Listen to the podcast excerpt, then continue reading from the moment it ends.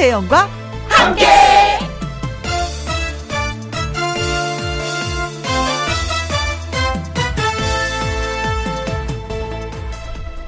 오늘의 제목 바로 옆 동네만 가도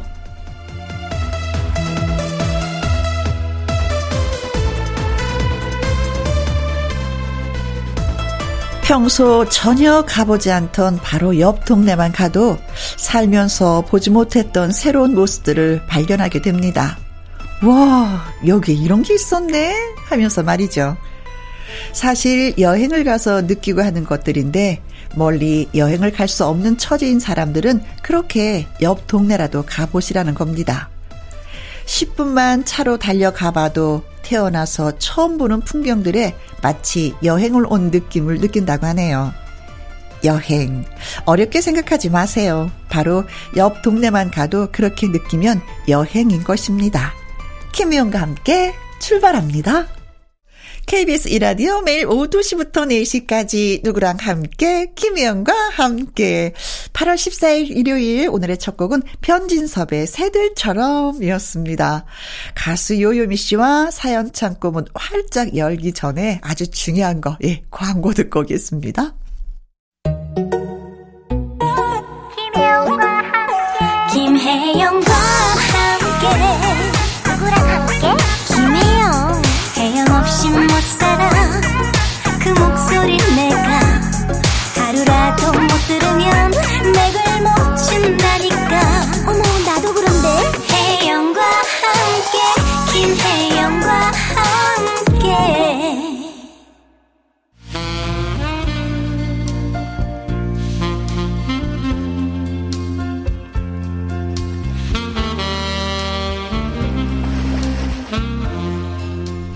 여러분의 이야기를 듣고 또 전하느라 지루할 틈이 없는 주말 오후 김영과 함께 사연 창고 오픈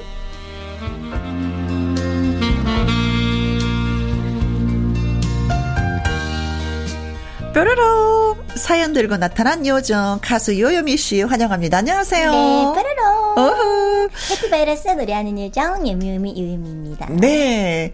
어, 최근에 비가 좀 많이 왔었잖아요. 아, 맞아요. 그래서 너 축구를 어떻게 하나, 실내에서도 하나라는 생각이 잠시 들었어요. 또, 또 이제 또 더위가 또, 어. 아우, 너무, 너무 덥다 보니까. 네. 실내에서 해요. 아, 그렇구나. 실내에서도 해요. 풋살, 풋살이기 때문에. 네. 그 실내에서 이제, 이제 많이 하고 어, 있어요. 그렇게 지금. 큰 공간이 필요하지는 않죠. 진짜 축구처럼. 그죠, 그죠, 그죠, 음, 그죠. 그렇지. 그것도 장점이다. 어. 예. 그 전에는 이제 음. 운동장 같은 그냥 음. 진짜 실외에 그 연습장에서 했을 때는 네. 그때 살이 제일 많이 타는 거 있죠. 그렇죠. 살도 빠지면서. 오. 어. 여름을 제대로 보냈었는데 네, 비가 와서 이제 실내에서 하시는구나. 네. 네. 자, 사연 창고 첫 번째 사연은 이호윤미 씨에게 먼저 예, 부탁을 드려볼게요. 네, 첫 번째 사연은요. 방정숙 님의 사연입니다. 네. 얼마 전 지역에서 하는 가족 상담 센터에서 우리 가족이 다섯 번 정도 상담을 받을 기회가 있었어요. 아, 이런 게 있구나. 음. 예. 조금 있으면 사춘기가 접어들게 될 아들. 음. 그리고 막 초등학교에 입학한 딸을 위해 신청을 했는데요. 네. 아이들의 고민이나 걱정은 생각보다 크지 않더라고요. 어. 엄마 마음만 불안하고 앞서서 걱정을 했구나 알게 된 좋은 시간이었습니다. 아들은요. 네. 엄마가 잔소리를 너무 많이 해서 조금만 했으면 좋겠어. 아, 이건 고칠 수가 있지. 음? 딸은 엄마가 예쁘고 친절하게 말을 해주면 좋겠어. 아, 이것도 고칠 수 있어. 라고 말했습니다. 아. 아이들에게 부끄럽고 미안하기도 했죠. 마지막 상담날 상담 선생님께서 아이들에게 아빠, 엄마에게 꼭 부탁하고 싶은 것을 하나씩 말하라고 하니까 아이들이 똑같은 말을 하더라고요. 아이고, 긴장된다. 아빠, 엄마가 저희를 사랑하는 거 알아요. 그런데 아빠, 엄마도 서로 사랑하는 모습을 보여주었으면 좋겠어요. 순간 남편, 남편과 저는 둘 다 당황했고 어벙벙했어요. 아빠, 엄마가 저희들 앞에서 손을 잡거나, 음, 어깨 동무를 하거나, 팔짱을 끼거나, 안거나 한 적이 없어요. 어. 두 아이 모두 입을 모아 말했습니다. 그랬더니 상담 선생님이 저랑 남편한테요. 손을 잡고 안아보라고 하시더라고요. 그 자리에서? 네. 서로에게 그동안 고마웠다고 사랑한다고 말해보라고 하시더라고요. 어. 이런 세상에. 이걸 어떻게 해야 하나 머뭇머뭇 하다가 남편이 먼저 나서서 제 손을 잡고 꼭 끌어 안아주더라고요. 고마웠고 미안했고 또 많이 사랑한다고 말해줬어요. 어머 저도 울컥한다. 네, 어, 주책이에요. 그 순간 눈물이 왈칵 쏟아져 나와서 엉엉 울고 말았습니다. 음. 우리 부부 처음으로 아이들 앞에서 표현하고 고백했어요. 부모가 서로 사랑하는 모습을 보여줘야 음, 아이들 정서에도 좋다고 하니까 음. 남편에게 더 많이 표현을 해야겠습니다. 결혼 16년 만에 사랑해란 말을 듣고 해보니까, 음, 꽤 괜찮더라고요. 한번 해보셔요. 아, 사랑해. 요미야. 이걸 남편한테 하는 얘기잖아요. 어, 훅 들어오시네요. 어. 어 저를 사랑해요.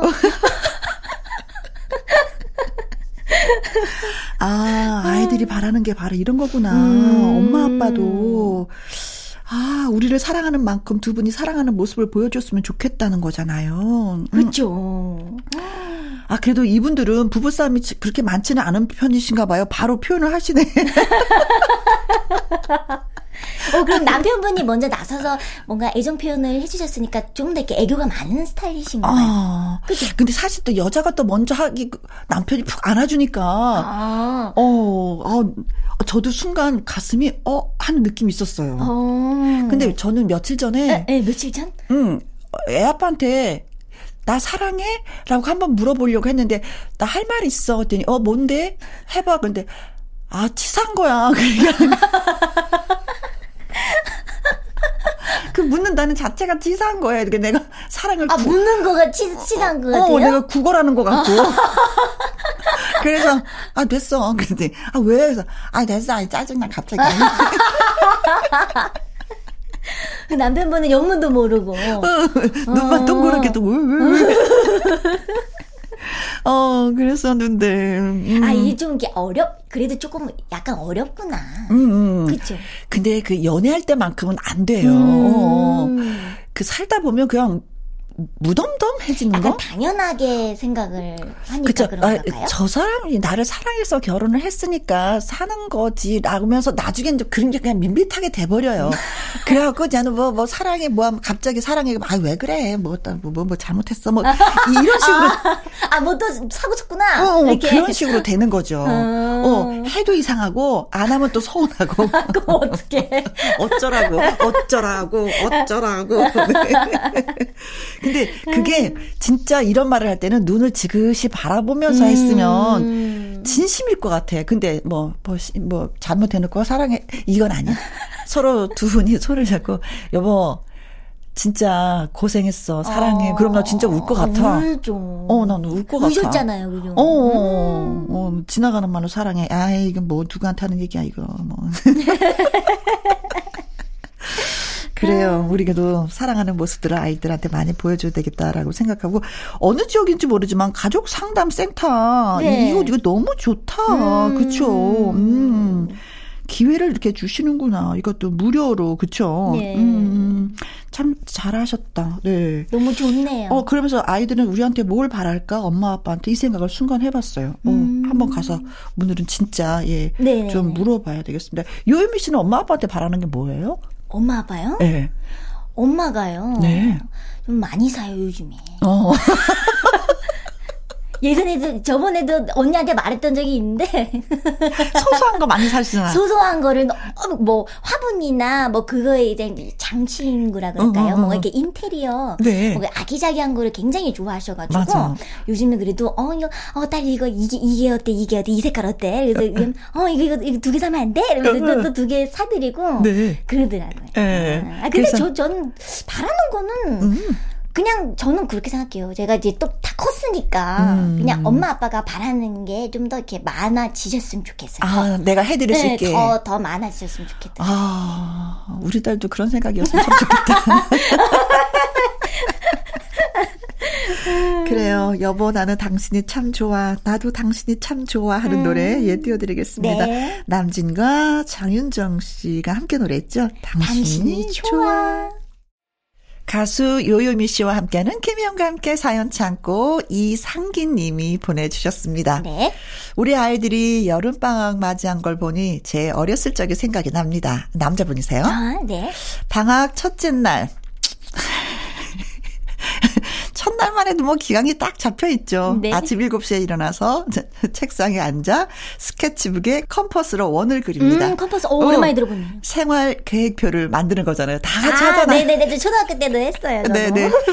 방학이니까 낮잠도 자야 하고 과제물도 해야 하고 운동도 하고 부모님께 효도도 하고 하지만 일주일 만에 그 다짐은 온데간데 없이 나태해지기 시작하는데 결국 발등에 불이 떨어져야 부랴부랴 울면서 책상에 앉 습니다.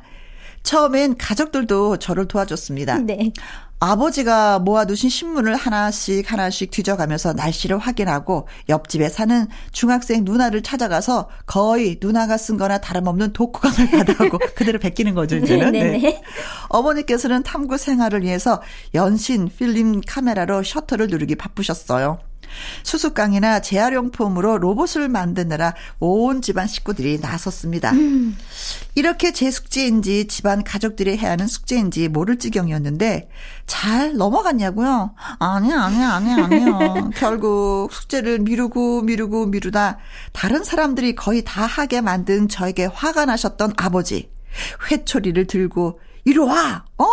이리 안 와, 어? 저를 잡으러 뛰어다니셨고 저는 도망을 다녔고 할머니는 그런 아버지를 말리시니라 다시 한번 한바탕 전쟁이 벌어졌습니다. 네. 아버지께 두 손으로 싹싹싹싹 빌면서 성실하게 살겠다고 다짐을 했건만 어렸을 때 성실하게 그런 표현을 신기하게도 그 마음은 겨울 방학이 되면 사라졌고 맞아, 맞아. 또 같은 실수를 반복하게 됐죠. 방학까지 없는 여름방학이 있다면 얼마나 좋을까. 요새 우리의 과제물을 보면 왜 이렇게 엄마 아빠가 같이 해야 하는 게 많은지 음. 결국 부모님이 대신하게 되는데 괜히 어린 시절의 저 같아서 차마 혼내지도 못하겠답니다. 하하하하.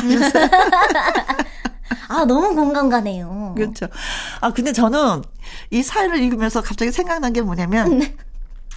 선생님들도 다 아실 거예요. 아이들이 방학 숙제를 어떻게 하는지 음. 미루고 미루고 미루다가 맨 마지막 날 진짜 온 가족이 난리 법석을 피면서 숙제를 한다는 거 다 아실 텐데 이 숙제를 왜 내주셨을까라고 생각을 해보니까 어, 이상기님처럼 이런 추억을 가지라고 숙제를 내주는 아, 게 아니라. 아, 선생님, 선생님들 일부러. 어, 어. 방학 때 이런 숙제를 하나씩 가, 왜 추억을 가지라고 내주시는 건가? 음. 이런 생각을 잠시 좀 해봤는데, 숙제 중에 이런 게 꼭 있었어요. 저도 그, 우리 딸내미 숙제. 네. 재활용품으로 뭔가를 만들기를 해갖고 오는 거야. 저도 그 저도 초등학교 초등학교 때 수수깡 너무 오. 오랜만에 들어보는데 네. 수수깡 네. 갖다가 뭐 이렇게 뭐죠 글씨를 쓰거나 아니면 그걸로 이렇게 모양을 만들어가지고 네. 뭐 이렇게 뭐 인형처럼 만들거나 그런 걸 숙제를 많이 내주시더라고요. 어, 그래서 저 그때 딸내미 숙제를 만든 게 뭐냐면 화장품 외에 선크림 하면은 곽이 이렇게 좀 길잖아요. 네, 그쵸, 그쵸. 그걸 막 썰어갖고 기차를 만들었어요. 오. 여러 개를 만들어서. 오. 그래서 그 안에 막 가, 신문지를 아주 얇게 썰어서 뭐 석탄 같이 이렇게 한 것처럼 색깔을 막 검적게 칠하고 이래서 바퀴를 그려갖고 막 붙이고 구멍을 뚫어서 바퀴. 와. 그래서 막 숙제를 해주는 그게 애 숙제가 아니라 엄마 아빠 숙제인데 아 그러고 있더라니까요. 진짜 안 할 수가 없어. 저는 어렸을 때 엄마 엄마가 다 해주셨어요. 네. 그래서 이제 안 만들고. 어. 그래서 이제 학교를 딱 가잖아요. 그럼 또 방학까지 자려온 아이들 숙제를 음. 검사해서 상을 주는데 야 미대 나온 엄마들이 한 숙제 다 상 받더라고요. 똑같구나. 아, 똑같아, 똑같구나. 똑같아. 이거는 그냥 전설이고 역사고 앞으로도 이럴 것 같아요. 아, 방학 숙제는. 제 생활 계획표. 저는 진짜 네. 그때 알았잖아요. 제가 계획표를 저희는 어. 학교에서 그냥 하게 했어요. 음. 근데 하는데 다른 친구들 뭐 몇시뭐밥 먹고 몇시뭐 운동하고 몇시뭐 숙제하고 이런 게 있는데 저는 아 그게 안 지켜질 것 같은 거예요. 그래서 지킬 수 있을 만한 글만 썼어요. 어떻게 하면 어, 어. 아침에 일어나 가지고 뭐 먹고 그리고 점심 때도 아이스크림 먹고 저녁 때도 해가지고 뭐 치킨 시켜 먹고 그 먹는 거밖에 없었었어요. 근데 지킬 수 있잖아요. 그거는 그, 그러다가 선생님한테 혼났었어요. 애 쓰지 말라 그러더라고요. 저는 괜히 마음대로 그냥 하라 그러더라고요. 저는 너무 세세하게 쓴 거예요. 아침에 일어나서 어, 세수를 하고 밥을 먹고 뭐 나는 왜 이렇게 공부가 많았는지 몰라. 어. 점심 먹고 공부를 하고 아침 먹고 공부하고 음, 공부. 근데 뭐 공부는 무슨 공부 뛰어놀기 바쁘죠. 아, 그럼요. 에이. 네. 아무 쓸데없는 예 계획표는 왜 이렇게 열심히 짰었는지. 예, 요즘 아이들도 그럴까? 자, 영탁의 노래 한번 띄워드리도록 하겠습니다. 한양가? 이번 사연은 또 어떤 분이 보내주셨을까요? 네, 이번 사연은요, 이동현님의 사연이에요. 음흠. 혜영 누님은 아이를 가지셨을 때 어떤 계기로 알게 되셨나요? 음흠. 우리 부부는요, 엉뚱한 일로 아이가 찾아왔다는 걸 알게 됐답니다. 아. 5년 전에 신혼의 깨를 한창 볶아대던 시절이었어요. 네. 아내의 생일이 다가오던 즈음에 저는 아내를 안치고 말을 했습니다. 여보야, 결혼해서 첫 생일이잖아. 그래서 뭔가 특별한 선물 해주고 싶어. 뭐 해줄 건데? 어금니 임플란트 해줄게. 사실 아내는 젊은 나이에도 불구하고 오른쪽 아래 어금니가 없었었습니다. 어. 연애 중에 어 왜 어금니가 없냐고 묻기도 뭐해서 아니 연애할 때 어금니까지 다 봐요? 어, 대단하신데 아주 연애를 아주 제대로 하셨는데 뭐 네. 약간 이렇게 세심하신 분인 것 같아요. 어? 그래서 묻기도 뭐 해서요. 그냥 결혼했어요. 음, 음. 아무튼 아내와 저는 바로 치과에 갔습니다. 고맙다. 음, 1차 상담을 하고 마취를 하고 임플란트를 심었습니다. 어. 그날 저녁 집으로 돌아와서 아내는 이런 말을 했어요. 여보, 오늘 이상한 일 있었다? 어떤 일? 의사분이 마취하기 전에 혹시 임신했냐고 묻는 거야. 그래서 아니라고 했지. 내가 무슨. 음? 그런데 그 순간 갑자기 가슴이 두근두근 하면서 이상하게 긴장이 되는 거 있지? 눈이 마주쳤는데요. 어라? 그 촉이 있다고 해야 할까요? 왜 기운이라고 해야 하나요? 뭔가 저도 기분이 이상했어요. 임신을 계약한 건 아니었지만 아내나 저나 뭔가 이상한 느낌에 그래 내친 김에 검사를 해보자고 했고요. 병원에서 들은 말은 임신 3주입니다. 아... 아내도 저도 기쁘다기보다는 어, 놀란 것이 더 컸고요. 아... 어, 나중엔 걱정됐어요. 그렇지. 아내가 마취를 하고 임플란트를 했는데 어쩌나 태아에게 나쁜 영향이 있는 거 아닌가 해서요. 음? 다행히 심장이 생기기 전이라 괜찮다고 했습니다. 아, 이게 또 이런 거구나. 네. 남들이 들으면 별거 아닌 이야기겠지만요. 아이가 자신의 존재를 어떤 식으로든 알려온 것 같아서, 아, 생명이 참으로 신비하구나 느꼈습니다. 음.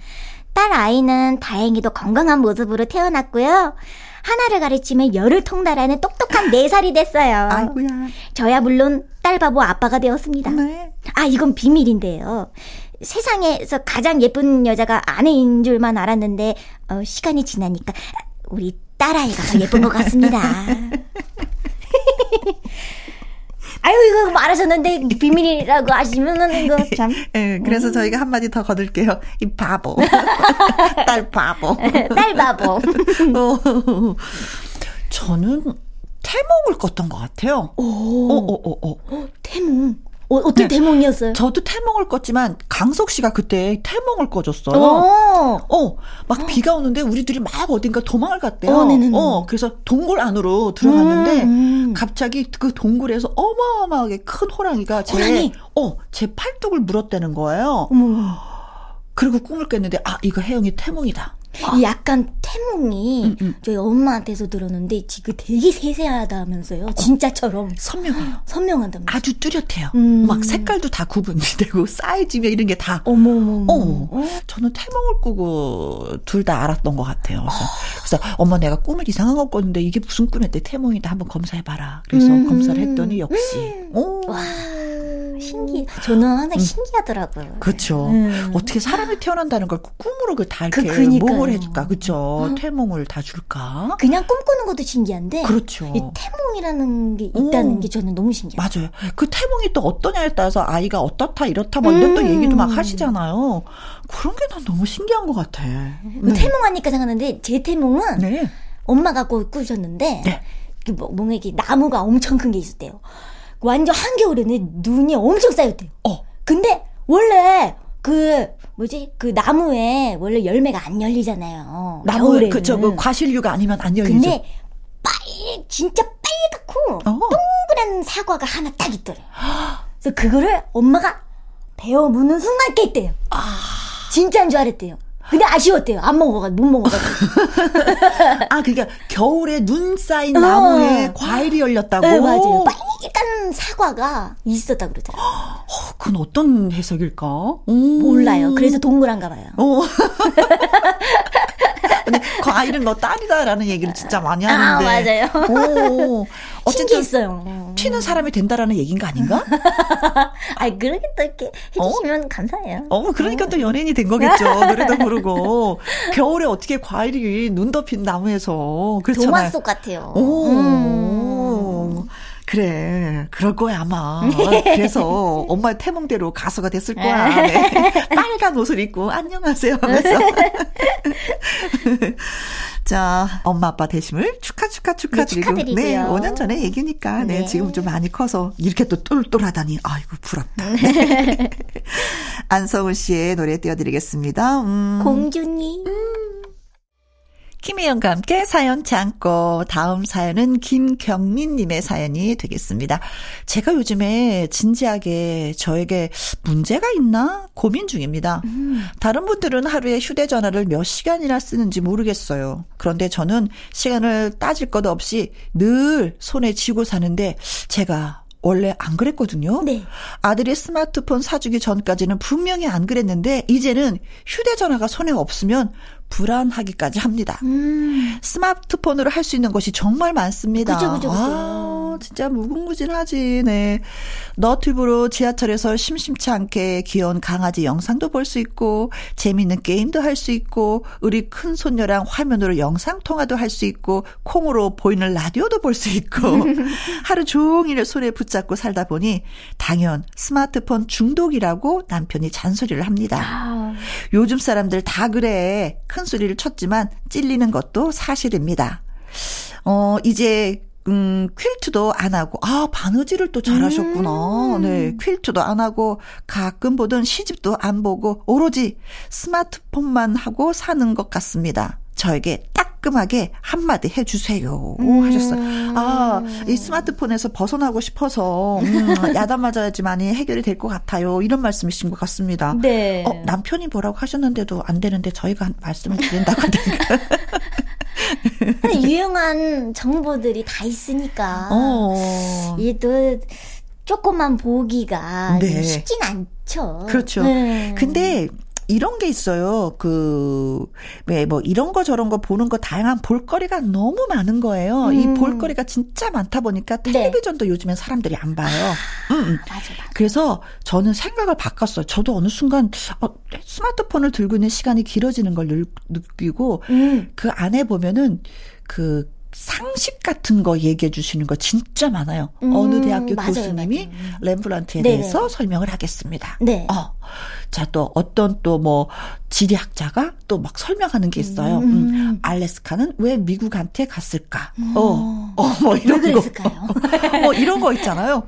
그런 기본적인 상식도 알고 나면 재미있는 그리고 어디에 가서 어 내가 그거 봤는데 이런 이렇대라는 얘기를 해줄 수 있는 음. 그런 얘기들이 되게 많아요. 뭔가 음. 이야기거리가 되는 그런. 그렇죠, 그렇죠. 그런 어. 걸 보시면 돼요. 뭔가 대화를 더 많이 자주 하게 되고. 아 그리고 또 나 좀 아는 체도 할 수 있고 음.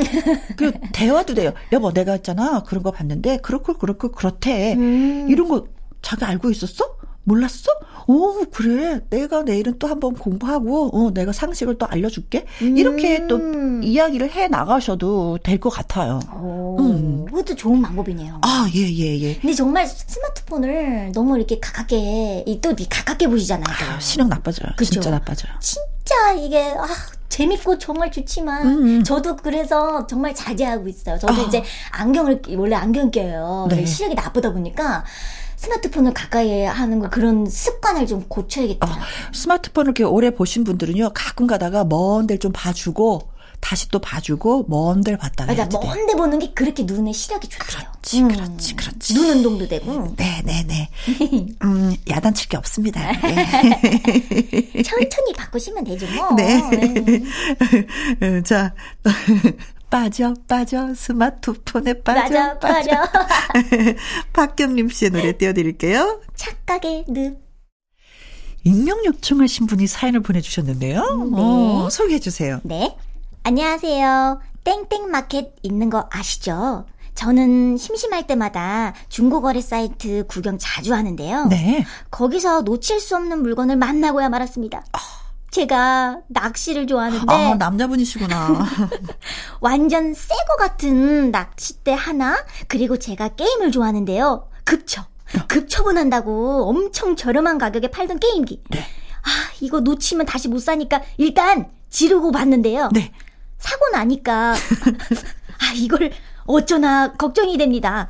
사무실에 가져다 놨는데 집에 들고 가면 아내가 또 난리가 날 것 같거든요. 네. 제가 땡땡마켓으로 물건을 많이 사들였다가 쓸모없는 것만 산다고 잔소리를 엄청 들었는데요. 네. 저도 순간 짜증이 나서 아 이제 안 산다고 중고거래 안 한다고 그러니까 그만 그만 좀 말해. 아니 내가 또 여기서 뭐 사면 당신 부하다 부하.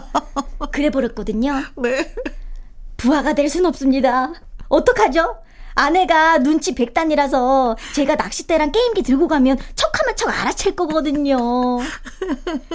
이미 아셨을, 이미 아유, 아실 거예요. 아, 그럼 언젠가는 회, 집으로 갖고 와야 되는 거고 그렇잖아요. 맞아, 맞아. 둘 수는 없는 건데. 아이 뭘 망설이세요. 그냥면 떳떳하게 갖고 오시고 음. 그냥 부하세요. 아이 그냥 빨리 혼나는 게 낫지 뭐. 네. 아유, 그죠? 부하되는 거 그렇게 나쁘지 않아요. 시키는 대로만 하면 돼. 아니 그렇게 그렇게 어? 아무리 짜증이 나신다 그래도 이게 어? 이렇게 큰 소리를 하시면 그죠? 안 되는데. 부하 이런 거 말, 이런 얘기를 왜 뱉었어? 아, 그러니까요. 그죠? 아유, 그죠. 그럼, 욱할 때 이런다? 아, 내가 그러면 당신 자식이다. 내가 그러면 섬을 간다 막 이러니 절대 하시면 안 돼. 그래도 부하는 안 내요. 네. 부하니까 뭐 잔심부름 몇 개 해주시고. 네. 여보, 내가 진짜 이거 갖고 싶었어. 어, 나한 번만 이해를 해주라. 어떡하겠어요. 어. 흘러나온 말을 뭐 그쵸? 뭐 주워 담을 수도 없고. 그렇다고 내가 이거 회사에 두잖아? 그럼 사람들이 흉봐. 아, 마누라한테 구박받고 사는구나. 그렇단 말이에요. 가지고 집에 들어가세요, 얼른. 더 혼나기 전에. 네. 아유, 척하면 척다 알지. 네. 싸게 샀다고 얘기해도, 아이고, 얼마큼 줬어. 다 알아. 자, 뭐, 예, 간단하게 집으로 갖고 들어가시고, 네. 네. 날씨 좋을 때 그 낚싯대 갖고 낚시 같이 가시는 걸로. 네. 좋아요, 좋아요. 아, 네. 첵스키스의 노래 띄워드리면 될까요? 예감? 어, 낚싯대 살 줄 알았어. 예감이 왔어. KBS 이라디오 김희영과 함께 벌써 1부 마무리할 시간이 됐습니다. 사연이 네. 소개되셨던 방정숙님, 이상기님, 이동현님, 김경민님, 익명사연자분에게는 저희가 포마이도터 모스처 선물로 보내드리도록 하겠습니다. 네. 자, 2부는요, 명곡에 담긴 숨은 이야기를 들어보는 천곡 야화, 어, 작곡가 홍진영 씨와 또 함께 하도록 하겠습니다. 끝곡으로 요요미 씨의 위하여 준비했어요. 감사합니다. 다음 주에 또 만나요. 네. 다음 주를 위하여. 위하여.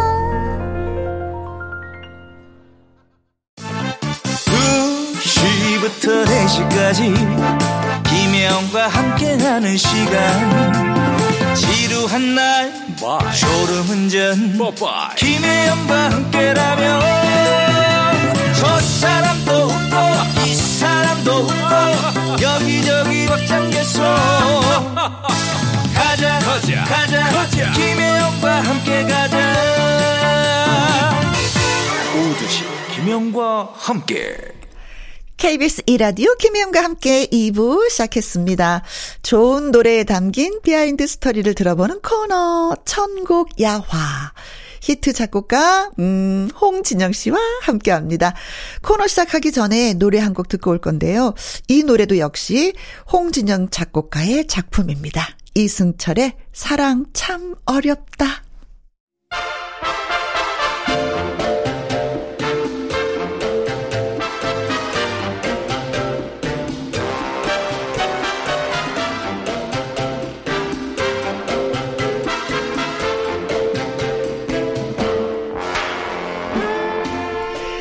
우리 가요계를 장식한 명곡들. 그 노래들엔 어떤 이야기가 숨어 있을까요? 천곡 야화.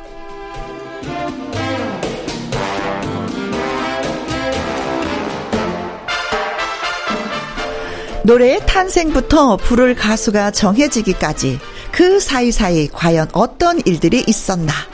생생한 behind story를 들려주러 찾아온 히트곡 작곡가 홍진영 씨 반갑습니다. 네 반갑습니다. 안녕하십니까. 네, 네 홍진영입니다. 네. 우리 세 번째 만남이에요. 아, 네 맞습니다. 네.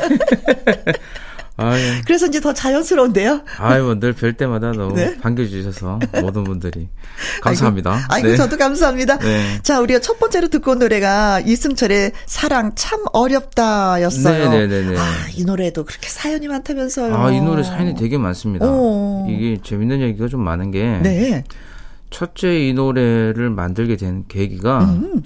모 선배가 그냥 뭐 사랑을 하는데 네? 정말 사랑이 진짜 어려웠나 봐요. 오. 나보고 사랑을 해봤냐고 물으면서 네.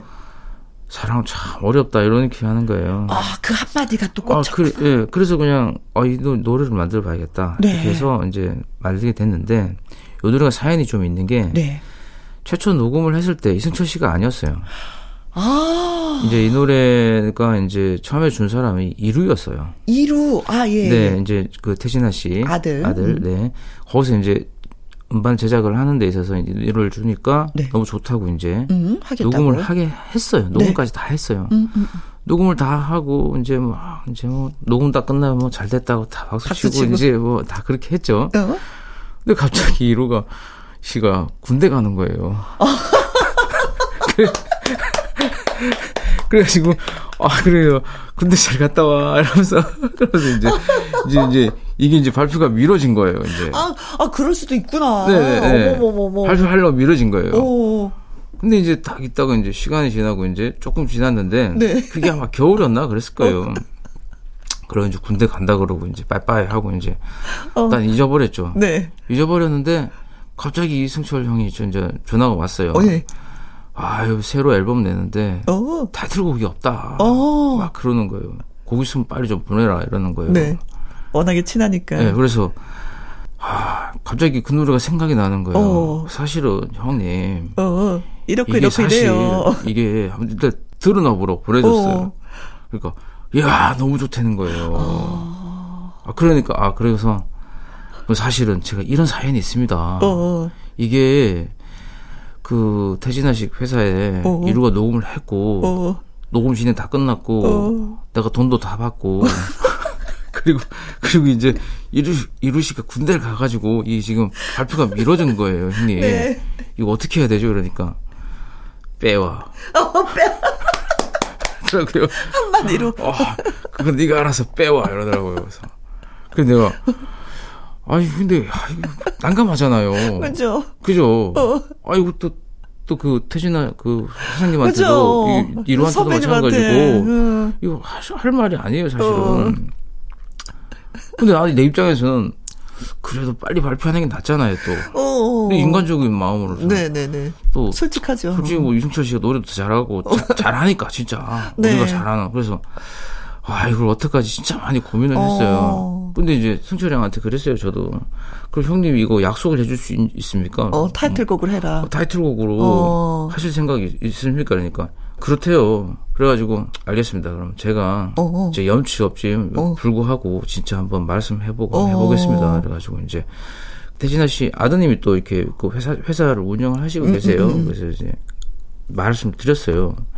빼와 이렇게, 했다. 이렇게 해서 이렇게 해서 이렇게 됐는데 이 곡을 아, 저희 빼면 안 될까요? 그러니까 그래서 어 일단 고민. 회사에서 일단 얘기 좀 해보고 고민. 이제 해보겠다 이러는 거예요. 어. 딱 있는데 연락이 온 거예요. 어, 어, 어. 뭐, 뭐, 이루도 군대 갔고, 뭐, 어. 이제 뭐, 아이고, 뭐, 태진아 선배님이. 어, 태진아 선배님이 뭐 딴 사람도 아니고 어. 승철이가 어. 뭐 그렇게 해 대신에 어, 고마워. 네가 네가 먹으면 들어간 돈 다 토해내고 이렇게 된 거예요. 그래서 내가 아 감사합니다 이러면서 그래가지고 이제 뭐 녹음비 다 드리고 받은 비다 토해내고 이제 그거 가져와가지고 이제 이제 승철 형한테 다 갖다 바쳤어요. 어. 녹음을 했어요. 네. 아, 환상적이지. 잘 나왔어요. 어. 잘 나왔는데 그게 아마 봄에 나왔을 거예요. 네. 근데 그 봄에 딱 나왔는데 타이틀이 아니라는 거예요. 어머, 어머. 그래서 저는 제가 어떻게 했을 것 같아요? 주세요. 맞아요. 어. 빼세요 그랬어요. 아마 아마 그 승철 형도 한다 작곡가가 어. 곡 빼달라고 한 사람은 아마 저밖에 없을 거예요. 어, 아마. 그쵸. 네, 많은 네. 분들이 네, 승철 네, 씨의 네. 노래 실력을 아니까, 네, 어, 내 네. 노래 불러주면 좋겠다라는 네. 걸로 그걸로. 하는데. 승철 형도 이제 엄청 화가 난 거죠. 어, 어, 어. 나를 이제 불러가지고, 야, 이거를 내가 OST 넣고 어떻게 할 테니까 하자. 형님, 저는 됐습니다. 싫습니다. 형님 곡 빼주십시오. 어. 이러고 이제 와버린 거예요. 이제 그 이후부터 이제, 그때 이제 앨범이 나오고, 어. 그 앨범이 그렇게 잘 되지를 못했어요. 음, 음, 음. 그리고 난 뒤에 이제 저는 이제 잊어버리고 살았고, 왠지 승철이 형과 이제 관계가 아, 좀 약간 안좀 좋아졌죠. 서먹서먹. 서먹해졌죠. 그러다가 이제, 그때 이제 이승철 씨 회사의 매니저가 바뀐 거예요. 어, 어. 연락이 계속 오는 거예요. 사실은 이 노래를 하려고 했는데 그때 당시에 뭐 안 됐다. 음, 뭐 이유가 또 있었구나. 이, 이 노래를 repackage를 하고 싶다 가을에 음. repackage해서 이거를 밀고 싶은데 어떻게 할 수 없느냐. 아유 싫다고 음, 막 그랬었어요. 아, 사연이 진짜 많았었구나. 네. 어. 그랬는데 이제 수영이 이제 술 한잔 하자 그러더라고요. 어. 그래서 이제 그라스에 이제 양주를 부어가지고 마셔 짠하고 그래가지고 그거 화해하고 형님 그럼 잘 만들어 주세요. 아, 그렇게 그래서 해서 나와서 게, 네. 그해 골든 디스크 상도 받고 어, 했죠. 사랑 참 어렵다가 아니라 노래 한 곡 나오기가 참 어렵다 아, 이네요. 네네 네. 그래서 뭐 다시 또 승철 형과 또 끈끈하게 어, 또 좋은 관계가 됐고. 네. 또 그래 남자들은. 또 이렇게 네. 술 한잔 하면 뭐가 또 그래 없었던 걸로 하자 이런 게 되더라고. 저는- 툴툴 털어버리고. 저도 좀 나이 먹으니까요. 네. 싸우면 안 됩니다. 아이 그럼. 뭐, 예. 그럼 늘 뭐, 뭐 그렇잖아 이 바닥은 돌고 돌고 또 만나고 네. 또 만나고 뭐 네, 이런 네. 얘기 사잖아요. 네, 네. 네. 그래요. 참 이렇게 고생스럽게 나온 노래인데 너무나도 좋아서 음, 네, 잘그 듣고 있는 노래. 재밌었어요. 정말 이 사연들이 음, 어, 하여튼 그래서 그렇네요. 소개해봤습니다. 네. 그래요. 상까지 받은 노래를 그렇게. 자, 이게 다음 노래는 네, 어, 사랑은 늘 도망가. 아, 이 노래도 작곡을 했죠. 네, 네, 네. 아, 이, 이 노래도 노래도 저희 김혜영과 함께 많이 그 신청곡으로 들어오는 노래거든요. 아 그렇습니까? 네. 네. 아, 요즘에 뭐 또 임영웅 씨 때문에 음, 많은 사랑을. 받고 있어가지고 네. 너무 저도 개인적으로 너무 너무 행복하고 좋습니다. 네. 드라마도 진짜 빵 떴어요. 예. 네, 드라마가 신사와 아가씨 주제가가 되면서. 제가 참 운이 좋은 사람이라는 게요. 네. 어, 했는 드라마가 대박 친 드라마가 되게 많습니다. 홍진영 씨가 드라마 주제가를 네, 참 많이 쓰죠. 네, 했어요. 그런데 음. 했는데 한 드라마마다 이렇게 잘 된 경우가 음, 음. 공전 에이트라 그러죠. 네. 근데 원래 네. 이 노래는 이문세 씨가 네, 불렀었잖아요. 맞습니다. 네, 욕망의 불꽃이라는 드라마. 드라마에서. M 본부 드라마죠. 네. 그런데 다시 네, 아 네. 이러기도 힘든데. 이게 사연이 참 많아요, 이 노래도. 네, 똑같은 노래가 양쪽 방송사의 드라마 주제가가 된다는 네, 게 이게 네. 참 어려운 일인데. 네, 네. 최초는 이제 이문세 형님하고 이제 이문세 씨하고 이야기가 좀 있는데요. 아, 실제로 이렇게 노래 잘하는 가수들이 정말 어- 어떤 식으로 하는지 궁금하지 않습니까? 어. 제 이문세 형님이랑 이제 이 노래를 처음 녹음을 하는데 네. 그때 이문세 형님이 아침에 라디오 프로그램 하시고 계셨을 거예요. 오전 프로그램. 네. 그 예전에 뭐 별밤 같은 것도 하셨고 했는데 노래 가사가 있지 않습니까? 눈물이 난다 이 길을 걸으면 그 사람 생각 이리 나오잖아요, 그죠? 네 맞아요. 아 노래 지금 음반 나오는 줄 알았어요. 와 정말 노래 너무 잘하시네요. 그래서 네 그런데 그런데 이게 노래 녹음을 다 하는데 뭐 녹음을 안 하시고 계속 이제 뭐 뭐 리버블 양을 조금 줄여 이문세 뭐, 씨가. 네, 뭐 EQ를 조금 해주고 어. 어, 볼륨 어떻게 해주고 뭐 아, 주문 그리고 사항이 네, 많았구나. 주문 사항이 많아서 이제 그 녹음하는 기사님하고 저하고 둘이서 이제 후배인데요. 네. 둘이서 막 이제 예 예 형님이라고 이러고 있었어요. 그때 있는데 갑자기 조용히 아무것도 안 하시는 거예요. 아. 그래서 내가 우리도 정적을 죽이면서 어, 감정을 잡는 기다리고. 있었어요. 노래를 안 하고 갑자기 나이레이션을 하는 거예요. 그 이문세 그 형님 특유의 목소리 있지 않습니까? 눈물이 난다 이러면서 딱 하는데 어, 어. 쓰러진 거예요. 어, 너무 좋아서. 너무 좋아서 어. 이그 이후로 저도 그 노래하는 가수들한테 그 방법을 좀 써요. 왜냐면은 어. 이 감성을 특히 발라드 할 때 나레이션을 한번 감정을 쫙 해가지고 한번 해보라고. 근데 이제 그때 이문세 씨가 그, 그 나레이션 하는데 나레이션이 너무 좋은 거예요.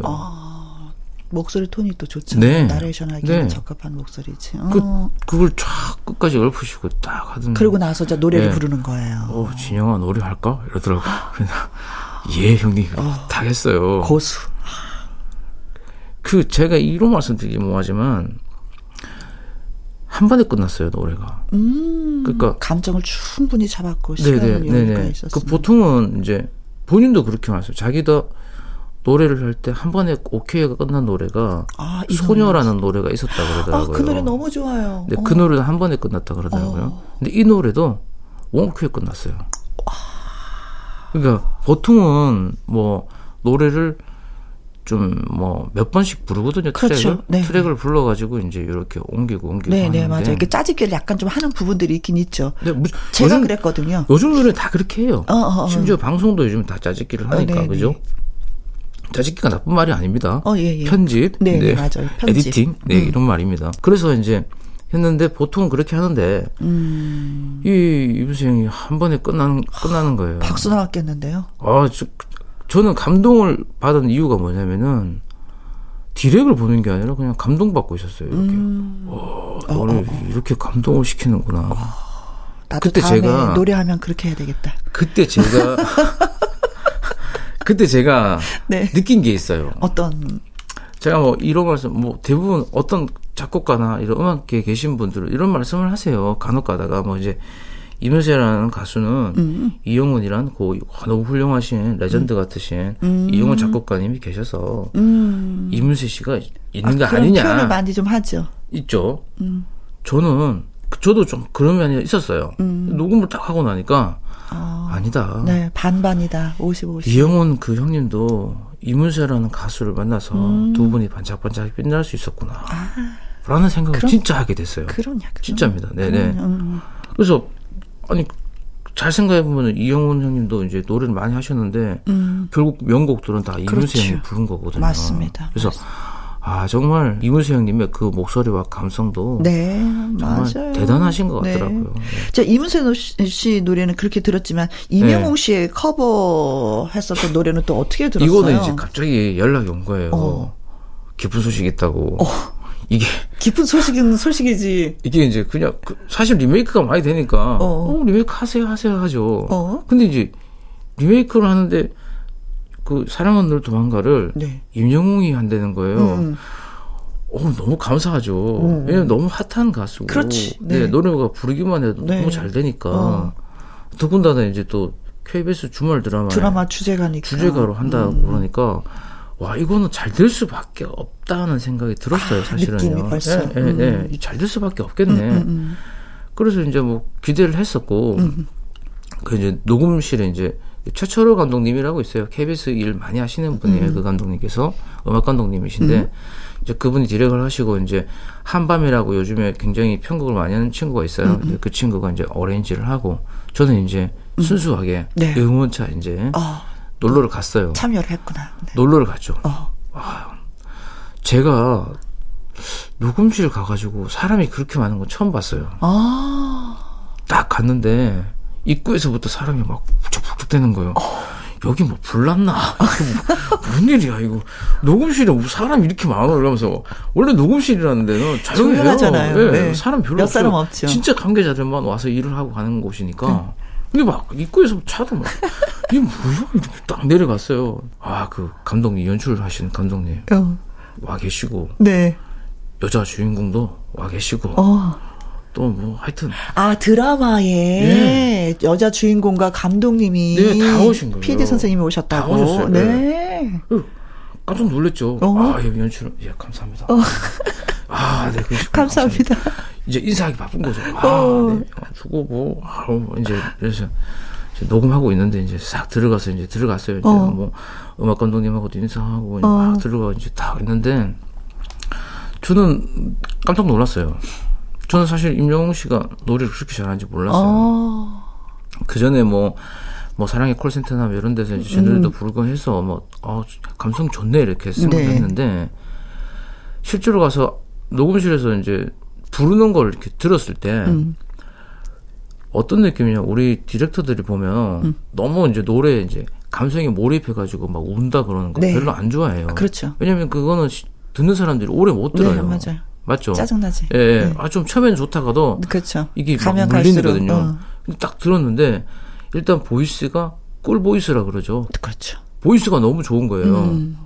저는 이제 노래를 direct할 때 제일 좋아하는 게 이제 voice 톤을 좋아하거든요. 이 톤이 너무 좋은 거예요. 그래서 와 톤 너무 좋은데 이랬는데 노래를 너무 담백하게 부르고 있는 거예요. 맞아요. 담백이에요.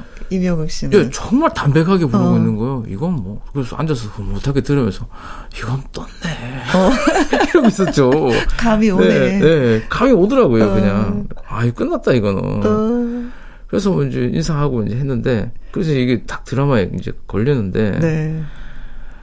이게 또 팬덤이라는 게 있잖아요. 있어요. 있어요. 이명웅 씨의 팬덤은 팬덤이 대단하죠. 대단하더라고요. 네. 뭐 이런 말씀 드려도 되겠지만, 저도 음- 저 음악 감독도 하고, 어. 또이 드라마 음악을 하다 보면, 뭐 감독님께서 이게 꼭 그 자리에 들어가야만 이제 음. 악을 이제 넣을 수 있잖아요. 하루 안 나온 날이 있었, 있었 던 거예요. 아, 노래가 예. 드라마에서 드라마 게시판 뭐 KBS 방송국 게시판 불났잖아요. 이럴 거면 왜 우리 어, 그런 것도 이 있었어요. 노래를 왜 안 틀어? 어, 이러면서 막, 더군다나. 지금 우리 PD님이 이렇게 연출하시고 계시지만 갑자기 홈페이지에 수만 명이 와가지고 막 막막 해보세요. 오, 멘붕. 겁나지 않으실 것 같아요. 그치? 겁나실 거예요. 아마 이러다가 나 이거 큰일 나겠는데 막 그렇게 되는 거예요. 아 좋은 거예요. 왜냐면은 어. 사람들이 그렇게 드라마에 관심도 많고 어. 그렇게 관심을 가져주는 건 좋은 거잖아요. 그렇죠. 나쁜 게 아닌 거잖아요. 어. 그래서 우리는 당장 지금 틀어야 되겠습니다. 아, 네. 자, 예, 틀어주세요. 네, 네. 사랑은 늘 도망가. 이명웅 그리고 이문세 씨의 노래를 나란히 한번 준비해봤습니다. 같이 들어볼까요? 이명웅의 이문세의 사랑은 늘 도망가 예 들었습니다. 음, 녹음하기 전에 곡을 받은 가수한테 얼마나 시간을 주어주세요? 가수한테 음. 시간을 줘준다는 건 어떤 말씀이시죠? 이런 노래를 부를 것이다. 음. 어 충분하게 뭐 연습할 시간을 주는 거겠죠, 그렇죠? 그 가수마다 능력에 따라 아, 다 달라요? 다릅니다. 어, 네. 그래요. 달리 가수겠어요. 예. 네. 자, 그럼 다음 곡은 정수라 씨의 노래인데, 어, 먼저, 어느 날 문득이라는 노래예요. 네. 아. 이 노래도 혹시 개인적으로 정수라 씨랑 좀 우리, 우리 한번 밥, 가-. 밥을 같이 먹으면서 네네, 이- 네네. 이 노래 줄 거라고 네네네네. 그때 밥 먹었었어요, 우리. 이 노래 가사를 정말 쓰는데 무지 오래 네, 걸렸었습니다. 우, 정수라 씨가 많이 좀 힘이 들었을 예, 때. 맞아요. 어, 그래서 이제 정수라 씨가. 제가 이제 그런 거 위로를 좀 받고 자기 어. 삶에 대한 어떤 그거를 좀 써달라 그러더라고요. 음, 맞아요. 그래서 이 가사를 쓰면서 굉장히 음, 음, 예, 음. 예, 힘들게 막 저도 이제 고민을 많이 했던 가사 중에 맞아요, 하나였고 맞아요. 그래서 그때 저 남습니다. 현장에 있었잖아요. 아, 수라가 혜영아, 홍진영 씨가 나 노래 만들어 줄 거야. 어, 네. 나의 그 아픔과 힘듦을 다 담아서 노래 만들어 줄 거야 하면서 우리 그때 네, 냉면 네. 먹었어요. 네 맞아요. 예, 기억나요 이제. 와 진짜 저 정말 너무 와 누님은 너무 머리가 너무 좋으세요. 와 정말. 네. 아니 먹어서 기억났어요. 네, 네. 역시 어. 그래서 그 노래 녹음을 하는 때 저도 잊을 수 없는 게 음, 송대관 옛날에 그 딱 좋아 녹음할 네. 때도 울컥하셔서 노래 좀 멈췄던 적이 있는데 아, 아, 정수라 누나는. 많이 우셨어요. 어. 노래를 녹음하다가도 울기도 하고 좀 멈췄다가 하기도 하고 음, 그래. 그래서 예. 왜냐면 하다가 보니까 자기 감정에 복받쳐서 그렇게 했었어요. 음. 그리고 이제 열심히 했는데 사실 이 노래도 이게 또 임영웅 씨랑 또 연관이 있어요. 어 그래요? 예, 연관이 있어요. 이게 또 사랑의 콜센터라는 더그 그, 아 그 예능에서 불렀구나. 임영웅 씨가 부르면서도 유명해졌어요. 어 그래서 임영웅 씨가 대단한 임영웅이야. 임영웅 씨가 이 노래를 이제 선곡을 해버린 거예요. 음, 그걸 이제 나도 이제 봤어요. 들은 텔레비로 음. 봤는데 어, 정말 잘하더라고요. 두 분이 이제 이제 하는 걸 봤는데 음, 음. 아 그것 때문에 더 이제 사람들한테 더 많이 음. 알려져서 그러면서도 정수라 씨가 지난번에 한 네. 인터뷰에서 이 어느 날 문득이 자기 자신의 인생곡이다라고 아. 또 표현을 해줘서 네, 어. 그 하여튼 그때도 잘 좋았지만 네. 노래 녹음하시면서 음, 하여튼 이- 이런 에피소드나 그런 것들 때문에 그래요. 힘들어 하셨고 뭐 그러셨어요. 그래서. 노래 녹음을 하면서도 녹음 녹음 너무 잘했어요. 왜냐면 그리고 또 저 개인적으로 이제 음악을 만들다 보면 이제 만족하거나 뭐 불만족스러운 게 있는데요. 네. 이거는 날문득은 녹음도 그렇고 노래도 그렇고 너무 잘 만들어졌었습니다. 그래서 굉장히 굉장히 우리 작곡가들이 자기 노래를 많이 들을 것 같죠. 네. 잘 안 들어요.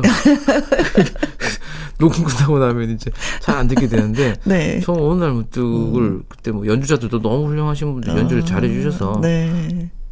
듣고 있어요. 야, 어떻게 좋아요. 보면 인생 네. 노래인데 자기 자신의 이, 이, 이 얘기의 노래잖아요. 이 노래가. 네. 그렇다면은 정수라 씨가 내가 이렇게 이렇게 힘든 부분이 많아라는 것을 다 토로하면은 그걸 또 이렇게 토대로 쓰는 걸 수도 있겠어요. 그렇죠? 아, 네. 그런, 그런 스토리가 있어요. 음, 예. 그. 노래를 쓸 때도 뭔가 사실은 제가 은유 비유를 잘 안 하는데 네. 이제 좀 생각을 하면서 쓰는 경우가 많죠. 음. 그렇죠. 예. 네. 은유 비유 안 하고 좀 이렇게 직접적으로 좀 써보려고. 네. 자, 정수라 씨의 바로 인생 최고의 곡이에요 한 노래 들어볼게요. 어느 날 문득 명곡의 탄생 비화를 들어봅니다. 천곡 야화. 오늘은 작곡가 홍진영 씨와 함께하고 있습니다. 정수라 씨의 어느 날 문득 너무나도 잘 들었어요. 자, 다음 어떤 노래를 소개해 주시겠어요, 이제는? 아, 제가 말해야 되는 거죠? 네. 제 박상민 씨, 코털 가수 우리 박상민 선글라스의 대명사. 네. 울지 마요라는 2006년에 발표한 울지 마요라는 노래에 대해서 어, 말씀드리겠습니다. 아, 그래요. 네. 또 어떤 이야기가 있을까? 아, 뒷이야기가 진짜 재밌네요. 재밌죠. 네. 네. 이제 이 울지 마요는 사실은 이제 최초 발표를 했던 거는 그 음. 이전에 무명 가수죠. 무명 가수 천우라는 가수가 네. 울지 말아요라는 버전으로 일단 했었어요. 아하. 했었고 이제 보통 이제 작곡가들이 노래를 만들다 보면은 이제 막 가사를 바꿔서 발표를 한다거나 또 음. 묻혀서 있던 노래를 또 유명 가수가 불러서 뜬다거나 뭐 반대 경우도 있고 막 여러 가지 경우가 있어요. 음. 그렇죠. 요것도 그, 그런 거에 해당이 되는 오. 노래예요. 근데 제가 이 노래를 선택한 이유는 이런 말씀을 드리고 싶은 거예요. 뭐냐면 2006년도에 제가 아마 그때도 이 우리가 보통 말 조심해라 그러잖아요. 이 말은 씨가 되고 그렇죠. 말에는 힘이 있고 음흠. 예? 말은 생각이 돼- 생각은 말이 되고 그렇죠. 말은 정말 현실이 된다는 네. 말이잖아요. 제가 왜 이 말씀 드리냐면은 2006년도에 제가 봄에 그때도 아마 방송국에 아마 연주를 하러 제가 가는 길이었을까요? 음. 햇빛이 샥 나는데 아직도 그걸 잊을 수가 없어요. 제가 봄에 딱 가는데 갑자기 같이 타고 가는 형한테 이런 말을 했어요. 어떤?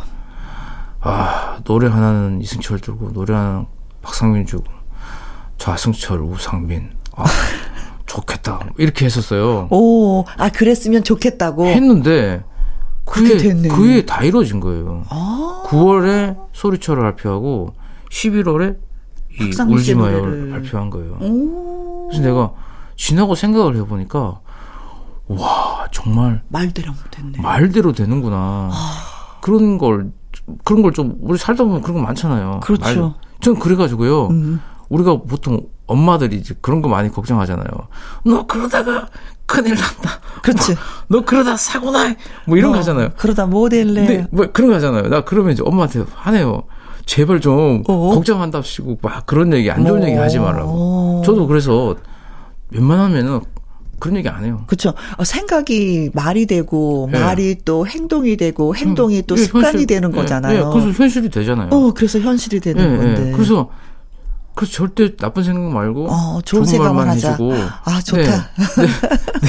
진짜로 이게 이 방송을 듣는 많은 분들 혹시 나쁜 생각을 가지고 계신 분 네. 스톱 네. 하셔야 돼요. 그리고 항상 내가 나쁜 생각을 가지고 있건 너 나쁜 말을 하려고 하다 보면 오. 하지 마세요. 아. 무조건 좋은 말만 하세요. 네. 예, 알겠습니다. 좋은 말만 해야 음, 음. 좋은 일이 일어나요. 네. 그 순간 차를 타고 가다가 찬란하게 빛나는 햇빛을 보면서 그냥 탁 무심히 내, 내뱉었던 말인데요. 이승철 씨와 예. 박상민 씨를 노래 노래 예. 좀 좋겠다. 음. 그때만 해도 제가 이제 뭐 한참 일하려고 했고 막 이제 열심히 의욕이 하던 있었지. 시절이었던 이었는데 뭐 유- 너무 유명한 가수들이니까 그때 당시에도 네. 그래서 아 이거 좀 너무 행복한 일이겠구나 싶어서 얘기를 했는데 그게 이루어진 거예요. 음. 네. 그 지금 그래서 저는 후배들한테 어. 그런 말을 많이 해요. 못 이루어질 꿈이 없다. 곡 써가지고 네. 비욘세도 주고 네. 지금, 지금 뭐 world 시장인데요. 그렇죠. 예, 뭐, 뭐 어떻게든 연락을 해서 내가 할 수 있으면 뭐 유명한 가수 뭐 Maroon 음. Five가 되든 뭐가 되든 간에 가수들한테 곡을 그렇지. 주라고 해보 try 해서 음. 네. 안 되면 어쩔 수 없지만. 되면 되면 또 되는 난리가 거고. 나는 거잖아요. 그러니까 공격하고 열심히 하라고 그런 얘기도 많이 하고요. 음. 네. 그렇게 합니다. 그래서 뭐 이거 뭐딴뭐 스토리보다는 그런 스토리를 말씀 좀 드리고 싶어요. 그래서 네. 꼭 좋은 말만 하시고 사셨으면 좋겠습니다. 네. 네. 좋은 말, 예쁜 말. 네. 자, 박성민 씨의 노래 들을게요. 네. 울지 마요. 자, 박상민 씨의 울지 마요 들었는데 박상민 씨한테 그거 진짜 많이 네, 많이 주셨죠? 많이 했어요. 어떤 네. 어떤 노래가 있어요? 뭐 서른이면이라는 노래도 있고요. 어허. 또뭐 저도 뭐 기- 네가 그리운 날엔 뭐 나무 물고기 되게 많습니다. 아. 웃자 뭐 되게 많 이한것 같아요. 많이 같이 한 것 같아요. 친하고요 형님이랑도 되게 네, 내가 죽어도 기억을 못할 정도로 아, 네 많이 했었어요. 많은 명곡. 네. 그 재밌는 얘기가 있는데 네. 그 녹음을 한 녹음실에서 피아노를 같은 세팅을 해가지고 어, 그 같은 피아노잖아요. 네. 그럼 한 녹음을 하다 보면은 연주자가 계속 바뀔 수 있어요. 정말 신기한 게요. 네. 같은 피아노인데 소리가 연주- 다 다르죠. 연주가 바뀌면요 소리 완전 달라요. 그렇죠. 피아노가 같은 피아노지 뭐 그러잖아요. 음, 아, 절대 아니에요. 맞습니다. 이 연주자들의 어떤 그 터치나 네. 그런 거에 따라서 소리가 달라져 버려요. 맞아요. 맞아요. 네. 악기가 똑같아도. 네. 박상민 씨하고 뭐 노래를 많이 녹음했고 지금도 친하게 지내는데요. 음. 네. 앞으로도 좀, 좀, 뭐, 곡 준비하고 계세요. 아이고, 네, 네, 네. 열심히 네. 좀, 좀 나왔으면 좋겠습니다. 또 네. 홍진영 씨의 곡이 또 예, 그 들어가지 않을까 싶은데 어 천국 야화 듣다 보니까 벌써 이제 마무리할 시간인데 네. 어 마시다 밴드의 나는이라는 노래가 또 있네요. 아, 네. 마시다 밴드는 지금 홍진영 씨가 네. 직접 이 밴드 역할도 많이 아, 하셔서 악기도 마시다 다루고. 밴드란 노래 이름만 들을 때마다 정말 가슴이 아픕니다. 아 맛있다. 맛있다. 왜 이렇게 이름을 지었을지 몰라가지고. 네. 참, 여러분, 이름 함부로 지으시면 안 됩니다. 네, 네. 자 나는이라는 노래는 어떤 노래예요? 아, 이 노래도 원래 이제 박상민 씨 노래 중에 사랑을 몰라서라는 노래가 있었어요. 네. 그 노래를 이제 뭐 다른 드라마에 제가 이제 섭입할 기회가 생겼어요. 음. 그래가지고 아 이거를 내가 한번 불러봐야겠다. 아. 욕심이 생긴 거예요. 네. 그래서 한번 불러가지고 들었는데 괜찮다는 거예요. 어. 그래서 이제 발표를 하는데 그 제목으로 안 하고 어허. 나는이라는 노래 제목으로 이제 하게 된 거죠. 아. 편곡을 완전히 바꿔버리고. 네네네. 네네네. 나는. 네. 자, 이미 뭐 히트곡 작곡가이지만 앞으로도 뭐, 뭐 꿈이나 목표가 많이 있을 것 같아요. 그렇죠? 네. 꿈 넘어 꿈 넘어 꿈이죠. 그렇죠. 지나가든 지나간 거는 좋든 나쁘든 의미가 없지 않습니까? 그렇죠. 네, 그래서 누구든가 이제 새롭게 계속 꿈 넘어 꿈을 꾸고 음. 살고 있습니다. 저도 똑같습니다. 네. 아니, 근데 어쩜 그렇게 열정적이에요? 나는 그거에 항상 궁금해요. 열정이 좀, 시- 그렇게 히트곡이 많으면 열정이 약간 좀 시그만도 한데, 어떻게 이렇게 전 곡들이 샘솟고. 요즘에 이렇게 저 제가 열정이 이렇게 많이 죽었구나라는 걸 되게 많이 느끼는데요. 아, 그래요? 네. 오. 그러니까 제가 만약에 10대, 20대 때, 20대, 30대 때 네. 어떤 그 열정이 아직도 있다 그러면은 정말 미친 듯이 하고 있을 것 같아요. 근데 이제 아 내가 스스로 이제 열정이 좀 많이 죽었구나. 어. 연륜으로 가는구나라는 걸 느끼는데요. 근데 어떤 사람은 그 습관이라는 게 중요하지 않습니까? 그렇죠. 그뭐 모르겠습니다. 다른 작가님들이나 다른 음. 어떤 이렇게 예술 활동을 하시는 분들은 어떻게 할지 모르겠지만 네. 저 같은 경우는 이제 어떤 루틴을 있어요, 그냥. 그 루틴대로 그냥 살 뿐이에요. 특별하게 뭐 이제 내가 갑자기 돈이 많아졌다고 해서 뭘 하고 음. 또 여유가 많아졌다고 해서 뭘 하고 음. 이러지 않습니다. 그렇죠. 그냥 네, 그런 것 같아요. 늘 일어나가지고 뭐 하던 대로 그냥 하고 예 그냥 그런 것 같아요. 네. 그런, 네. 예, 그런 걸 좋게 봐주셨으면 또 뭐, 어, 쟤는 정말 성실하구나, 이렇게 볼 수 있는데요. 그냥 그 사람의 생활 패턴이고 습관인 것 같아요. 아, 그래. 예, 아무리 돈이 많으셔도, 많아도, 음. 그냥 뭐 검소하게 사시는 분 있고. 그렇지. 네, 돈 네. 없어도 막 허용에 막, 음. 막 그렇게 하시는, 호사스럽게 사는 분 있는 네. 것처럼요. 아, 네. 그래도 밥은 잘 사주잖아요. 아유, 예, 네, 곳간에서 인신 난다고. 네. 많이 이렇게 풀어야 됩니다. 네. 네. 네. 자, 천국 야화 코너를 위해서 뭐 좋은 노래, 재밌는 이야기 골라오시고 또 들려주셔서 너무너무 고맙고요. 또 아, 기약을 하면서. 네. 네. 아, 이렇게 좋은 코너 마서 소개해 주셔서 네. 감사합니다. 정말. 마스터 밴드, 네. 나는. 감사합니다. 네, 정말 고맙습니다. 자, 이 노래 들으면서 이만 저희는 또 물러가도록 하겠습니다. 우리는 내일 오후 2시에 다시 만나고요. 지금까지 누구랑 함께, 김혜영과 함께.